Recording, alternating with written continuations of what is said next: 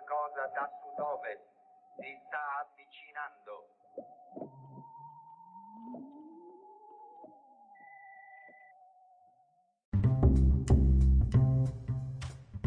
Benvenuto a Stramp, 32esimo episodio. Prima di leggere la notizia di oggi, giovedì 28 maggio, vi ricordo che questa trasmissione è realizzata grazie ad Anchor FM, una piattaforma per podcaster del tutto gratuita che vi permette di registrare i vostri audio e di distribuirli su tutte le piattaforme più popolari. Detto questo, se state ascoltando la trasmissione su Apple, vi invito a scrivere una recensione se non l'avete ancora fatto, per favore fatelo. È importante ricevere un feedback dai miei ascoltatori in questa fase che ritengo ancora sperimentale. La mia idea è quella di fare una rassegna stampa apocalittica definitiva e vedere se ci sono i segnali affinché nasca un mondo diverso, almeno un'Italia nuova, migliore si spera. Partiamo dai giornali, dai social network, dalla televisione, da questo racconto dei media in cui siamo esposti 24 ore su 24. Vi invito ad ascoltare a tal proposito l'episodio 25. Partiamo dai giornali perché sono la prima pietra di quella grande costruzione collettiva che si chiama opinione pubblica.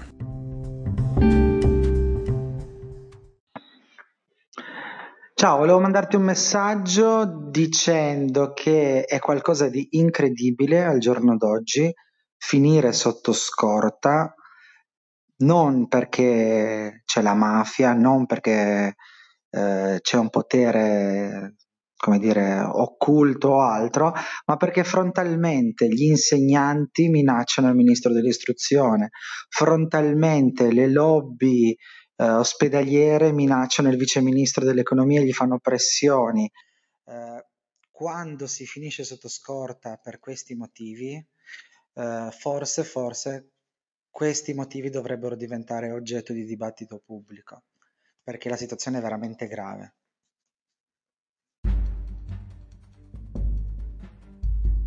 In questa puntata finita l'emergenza, no, non quella sanitaria, è finita l'emergenza Salvini e sono finite le sardine, ne parleremo in trasmissione in questo 32esimo episodio, 173 miliardi all'Italia e dall'Europa, leggeremo le prime pagine dei quotidiani di oggi in edicola, rassegna stampa di giovedì 28 maggio. Consulente per la comunicazione e startup mentor Luca Francescanceli interviene sul dibattito su fake news e social media. Un ascoltatore ci manda il primo messaggio in trasmissione, l'avete sentito dopo la sigla, ma non ci lascia il nome.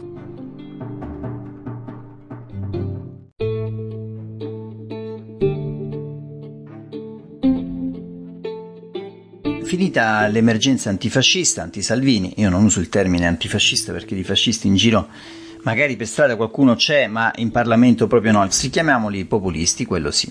Ne hanno tutte le caratteristiche, l'abbiamo visto nell'emergenza, pur di cavalcare i sentimenti della gente, dicono una cosa e anche il contrario al tempo stesso, hanno una consapevolezza diversa rispetto alla sinistra, rispetto ai leader della sinistra, sanno di parlare a un pubblico che non si informa non a sufficienza o lo fa in maniera del tutto superficiale. Questa è una grande differenza. Arrabbiati per definizione, montano la paura, di sicuro al potere non promettono niente di buono se non altro perché hanno un profilo profondamente anti-europeo e l'Italia fuori dall'Europa è destinata a soccombere. Abbiamo truccato i conti pur di stare in Europa, ma non vedo ora vie d'uscita facili, stampare moneta, la lira, nostalgici sì, ma fessi no, eppure insieme Meloni e Salvini hanno almeno il 40% di coloro che si dichiarano di andare a votare, che non sono per fortuna il 40% degli italiani.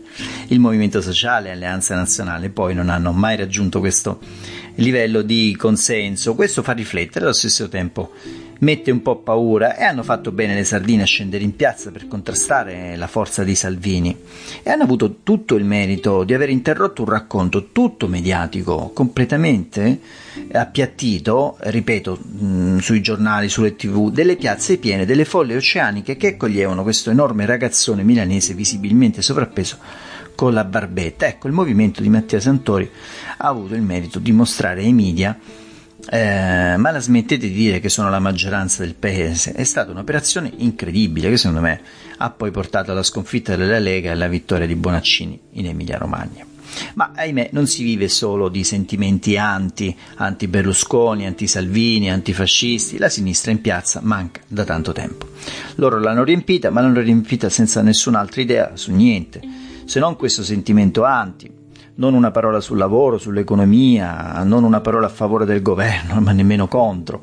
Avevano un po' di idee vaghe sull'immigrazione, ok, sui diritti, forse, e il vuoto. E soprattutto mai una parola sull'establishment. Dici, nel tuo programma, che tra poco ascolteremo alla fine della puntata, vogliamo che i mezzi di comunicazione dicano la verità, ma non puoi poi denunciare il sistema mediatico italiano in mano all'industria, alla finanza, interessi economici che non c'entrano niente con gli editori puri. Non c'è niente di puro nei media italiani.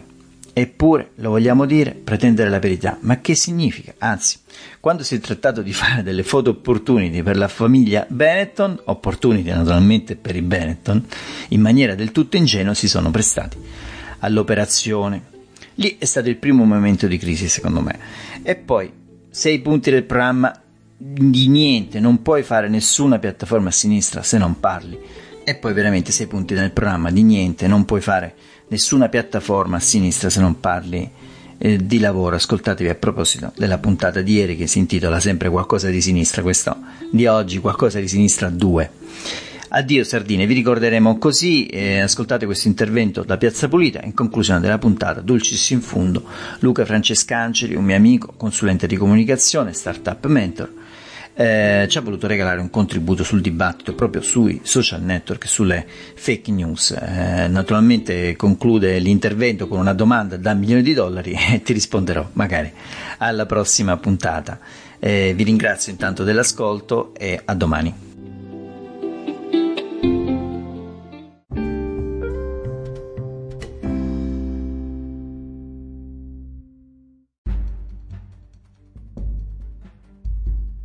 Leggiamo i titoli dei principali quotidiani oggi in edicola, giovedì 28 maggio. La Repubblica scrive all'Italia 172 euro miliardi, via libera, recovery fund, aiuti a fondo perduto e prestiti, ma in arrivo a primavera 2021. Si riapre la partita del MES, Conte, una nostra vittoria, però bisogna stringere sui tempi. Lombardia ancora troppi contagi, caccia ai commissari per l'esame di maturità. Il fondo è affidato a Carlo Cottarelli che scrive un passo importante. Naturalmente si riferisce a questo importante, davvero importante e storico accordo a Bruxelles. Passiamo al uh, Corriere della Sera che scrive Maxi Piano UE, oggi tutti i titoli dei giornali sono dedicati al piano dell'Unione Europea, l'Italia è in testa, a Roma 172,7 miliardi di fondi su, sui 750 previsti dall'Europa. Per Conte è un ottimo segnale. Eh, Olanda e Svezia contraria, Merkel accompagneremo la proposta in modo costruttivo, Gentiloni dice svolta senza precedenti. Il fondo eh, del Corriere della Sera affidato a Mario Monti, l'ex premier, l'ex presidente del Consiglio Mario Monti, che scrive i benefici per il paese. Scossa UE per l'Italia 172 miliardi è il titolo della stampa, il quotidiano diretto da Massimo Giannini, parla Conte, bene così, ma gli aiuti devono arrivare subito. Eh, la Meloni, primo passo, ora via i vincoli, l'annuncio di von der Leyen, investimento sul nostro futuro. C'è però un Varoufakis critico e dice tutto inutile senza Eurobond. Svolta UE, il piano per l'Italia, intesa sul Recovery Fund, 750 miliardi di aiuti per il nostro paese, 173 di cui 82 a fondo perduto. Conte in pressing sui tempi, primi fondi entro fine anno, la frenata dei falchi del nord Merkel tratta. Questo era il titolo del messaggero. Il fondo e eh, le insidie da battere, ora vigilare sul traguardo con progetti rapidi e visione di Paolo Balduzzi. Il Fatto Quotidiano scrive il MES nell'angolo, l'Italia ora respira e c'è von der Leyen e Conte, c'è un fotomontaggio in cui ci sono von der Leyen e Conte insieme, questa è una foto con dei soldi che cascano dal cielo scrivono il recovery fund c'è, la commissione UE vara gli eurobond per green, sanità e digitale, a noi 82 miliardi, 60 da ridare in tempi lunghi. Conti esulta, Olanda furiosa. Il titolo del, del fondo di Marco Travaglio è Il ritorno dell'Ogedi e naturalmente parla della, di Repubblica e del, del quotidiano passato di proprietà agli Exor Elkan Agnelli. Dulcis in funde è il, il titolo sempre molto iconico del manifesto, il quotidiano comunista diretto da Norma Rangeli, scrivono la Presidente della Commissione UE Ursula von der Leyen presenta un recovery fund da 750 miliardi, 500 a fondo perduto, si chiamerà Next Generation, all'Italia la porzione più grossa per fronteggiare la crisi, 172,7 miliardi. Conte, ottimo segnale, rigoristi all'attacco. Poi vi segnalo sul tema che abbiamo trattato nella puntata di oggi, cioè il tema sardine, eh, vi segnalo un cucù di Francesco Merlo che scrive impedendogli di espugnare Bologna, le sardine fermarono lo Sturmtruppen il Miles Vanagloriosus, il capitano Ruspalitutti, che pareva invincibile, logorate dal PD e dalla TV, sapevano di non essere altro che la piazza di Bologna, esibita in trasferta, oggi che Salvini, abbracciato a Renzi, si fa assolvere in Senato e lentamente dissolvere nel paese, non servono più, ma va reso onore alla piazza bambina che salvò l'Italia. E non posso che essere racconto, era più o meno il senso anche del mio discorso. Anche Antonio Polito dedica una breve alla politica senza folle, il messo addio alle armi delle sardine che hanno deciso di concedersi un periodo di riflessione e di riposo. Ci ricorda che neanche troppo tempo fa all'assembramento di folle era indice di successo a favore popolare. Quel movimento, nato in Emilia per aiutare Bonaccini contro Salvini, si fece infatti vanto di poter riempire così fittamente una piazza da farla assomigliare a una scatola di sardine e per quello si scelse il nome del pesce azzurro. Del resto è da almeno un secolo che adunanze e adunate sono considerate come trofei in politica dimostrazioni di consenso e potere. Fu un portato della società di massa, noi viviamo sotto il brutale imperio delle masse, scriveva nel 29 José Ortega e Gasset. Eh, le città sono piene di gente, gli alberghi pieni di ospiti, i treni pieni di viaggiatori, i caffè pieni di consumatori, le spiagge piene di bagnanti. Ora invece per un bel po' La politica dovrà imparare a vivere in un mondo senza folle, dovrà trovare modi nuovi e diversi per esprimersi. Le sardine non ce l'hanno fatta, l'unica loro consolazione è che anche al papete quest'estate niente assembramenti.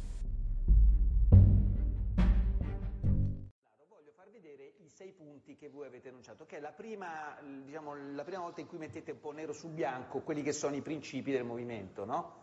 Eh, gli obiettivi. Allora, li vediamo, mi mandate il cartello qua. Uno, pretendiamo che chi è stato eletto vada nelle sedi istituzionali a fare politica invece che fare campagna elettorale permanente, quindi state di più nelle sedi istituzionali voi che siete i ministri, che governate. Pretendiamo che chiunque ricopra la carica di ministro comunichi solamente su canali istituzionali, eh, quindi no social network ma canali istituzionali eh, pretendiamo tras- oppure canali su- istituzionali sui social network, ma... Eh... Basterebbe il Parlamento. Ah, basterebbe il Parlamento. Eh, pretendiamo... pretendiamo trasparenza nell'uso che la politica fa dei social network, cioè... Cioè, sia a livello di contenuti che a livello di soldi, ci sono cose che non sono chiare, iniziano a essere come dire, oscure e anche la gente normale che su Facebook semplicemente lo usa per i suoi affari personali si rende conto che c'è qualcosa che non va. Dal punto di vista dei finanziamenti? Sì, da un punto di vista di spesa. Sappiamo ad esempio quanto costano alcune sponsorizzate su Facebook, sappiamo che anche solo dalla pagina di Salvini ci sono tante migliaia di euro spese, non sappiamo bene da dove vengono questi soldi, non sappiamo bene perché certe regole con alcuni valgono su Facebook e con altri no non sappiamo bene perché la nostra pagina venga oscurata su Facebook, ci sono una serie di cose delicate. Allora, quarto punto, quarto, quinto e sesto, veloci, dai. Allora, al quarto punto, il cartello successivo, pretendiamo che il mondo dell'informazione protegga, difenda e si avvicini il più possibile alla verità. E già qua io ti faccio una domanda, ma tu chi sei per eh, dire che cosa devo fare io? Me lo stavo dicendo da solo quando ho letto il quarto punto. Quindi il quarto punto lo modifichiamo. No, è un po' utopico, però in qualche eh. modo, cioè, noi siamo ripartiti dalle basi, abbiamo ripreso alcune basi, le abbiamo rimesse lì dicendo guardate che noi non chiediamo niente di assurdo, però se lo chiediamo, se siamo così tanti a chiederlo, evidentemente mancava qualcosa. Cioè chiedete un po' di, di, di, diciamo, di onestà ai mezzi cioè, di informazione nel raccontare se, se noi dovessimo, Se noi dovessimo ogni giorno rispondere e riaffermare la verità sulle falsità che vengono dette su di noi, passeremmo la vita a giustificarci da cose false, questo è un punto. In... Pretendiamo che la violenza in ogni sua forma venga esclusa dai toni e dai contenuti della politica e questo mi pare, mi, mi pare giusto, anche se la violenza verbale e la violenza fisica sono cose molto diverse. O no? Sì, però tornando al discorso dei social network ci siamo accorti nel tempo che la violenza verbale inizia a dare fastidio tanto quanto la violenza fisica. Noi l'abbiamo subita, la subiamo ogni giorno, io sono al telefono ogni giorno con persone che piangono semplicemente perché aprono il proprio social network e vengono insultate pubblicamente sulla propria bacheca, inizia anche quello a diventare un problema. Tu immagini qualcuno che debba controllare? Eh, sarebbe il caso. Non, e non, non rischiamo di andare nella censura? No. Adesso non vorrei entrare nei tecnicismi, ma se io mi invento un giorno un social network in cui dentro posso spostare dei consensi, fare opinione o attaccare la sensibilità delle persone, io come azienda devo curarmi del fatto che le persone che usufruiscono di quel social network siano tutelate. Mi sembra una cosa molto normale. Ultimo, abrogare i decreti di sicurezza attualmente vigenti e su questo non ci sono dubbi. Sì, abbiamo rivisto quel termine ed è stato il primo vero dibattito di Perché qualcuno aveva il tema su cui mi piaceva dare il mio contributo qui per Stramp è relativo alle fake news, soprattutto a quelle fake news che sono relative al coronavirus, che è poi l'emergenza che stiamo tutti vivendo in queste settimane. E soprattutto se pensiamo ai social network, che poi sono l'ambiente fondamentale in cui la maggior parte di noi si, eh, si informa, talvolta anche per caso ci imbattiamo in notizie e magari non sappiamo se sono vere oppure no. Bene, i grandi social come Facebook ed Instagram si sono attrezzati in queste settimane. Ad esempio, credo che ognuno di noi abbia visto i banner sul centro informazioni Covid-19 che riportava fonti ufficiali di informazioni sul coronavirus, ad esempio come quelle che provengono dall'OMS. Ecco, secondo Facebook ad aprile almeno 350 milioni di persone hanno utilizzato questa uh, risorsa, ovviamente mondo. Uh, WhatsApp ha disabilitato gli inoltri di massa per quei contenuti che venivano identificati come già inoltrati molte volte. Twitter ha introdotto una serie di etichette e di messaggi di avviso per messaggi che contengono informazioni secondo loro contestabili o ingannevoli sul virus. Ovviamente non stiamo parlando della candeggina utilizzata per, uh, per disinfettarsi bevendola, quella è una fake che va rimossa subito. Però per citare sia il poeta latino Giovenale sia lo scrittore britannico Alan Moore, quis custodiet ipsos custodes? Chi sorveglierà i sorveglianti stessi? Perché alla fine della fiera parliamo pur sempre di aziende private, questi social sono aziende private e quindi chi li controlla?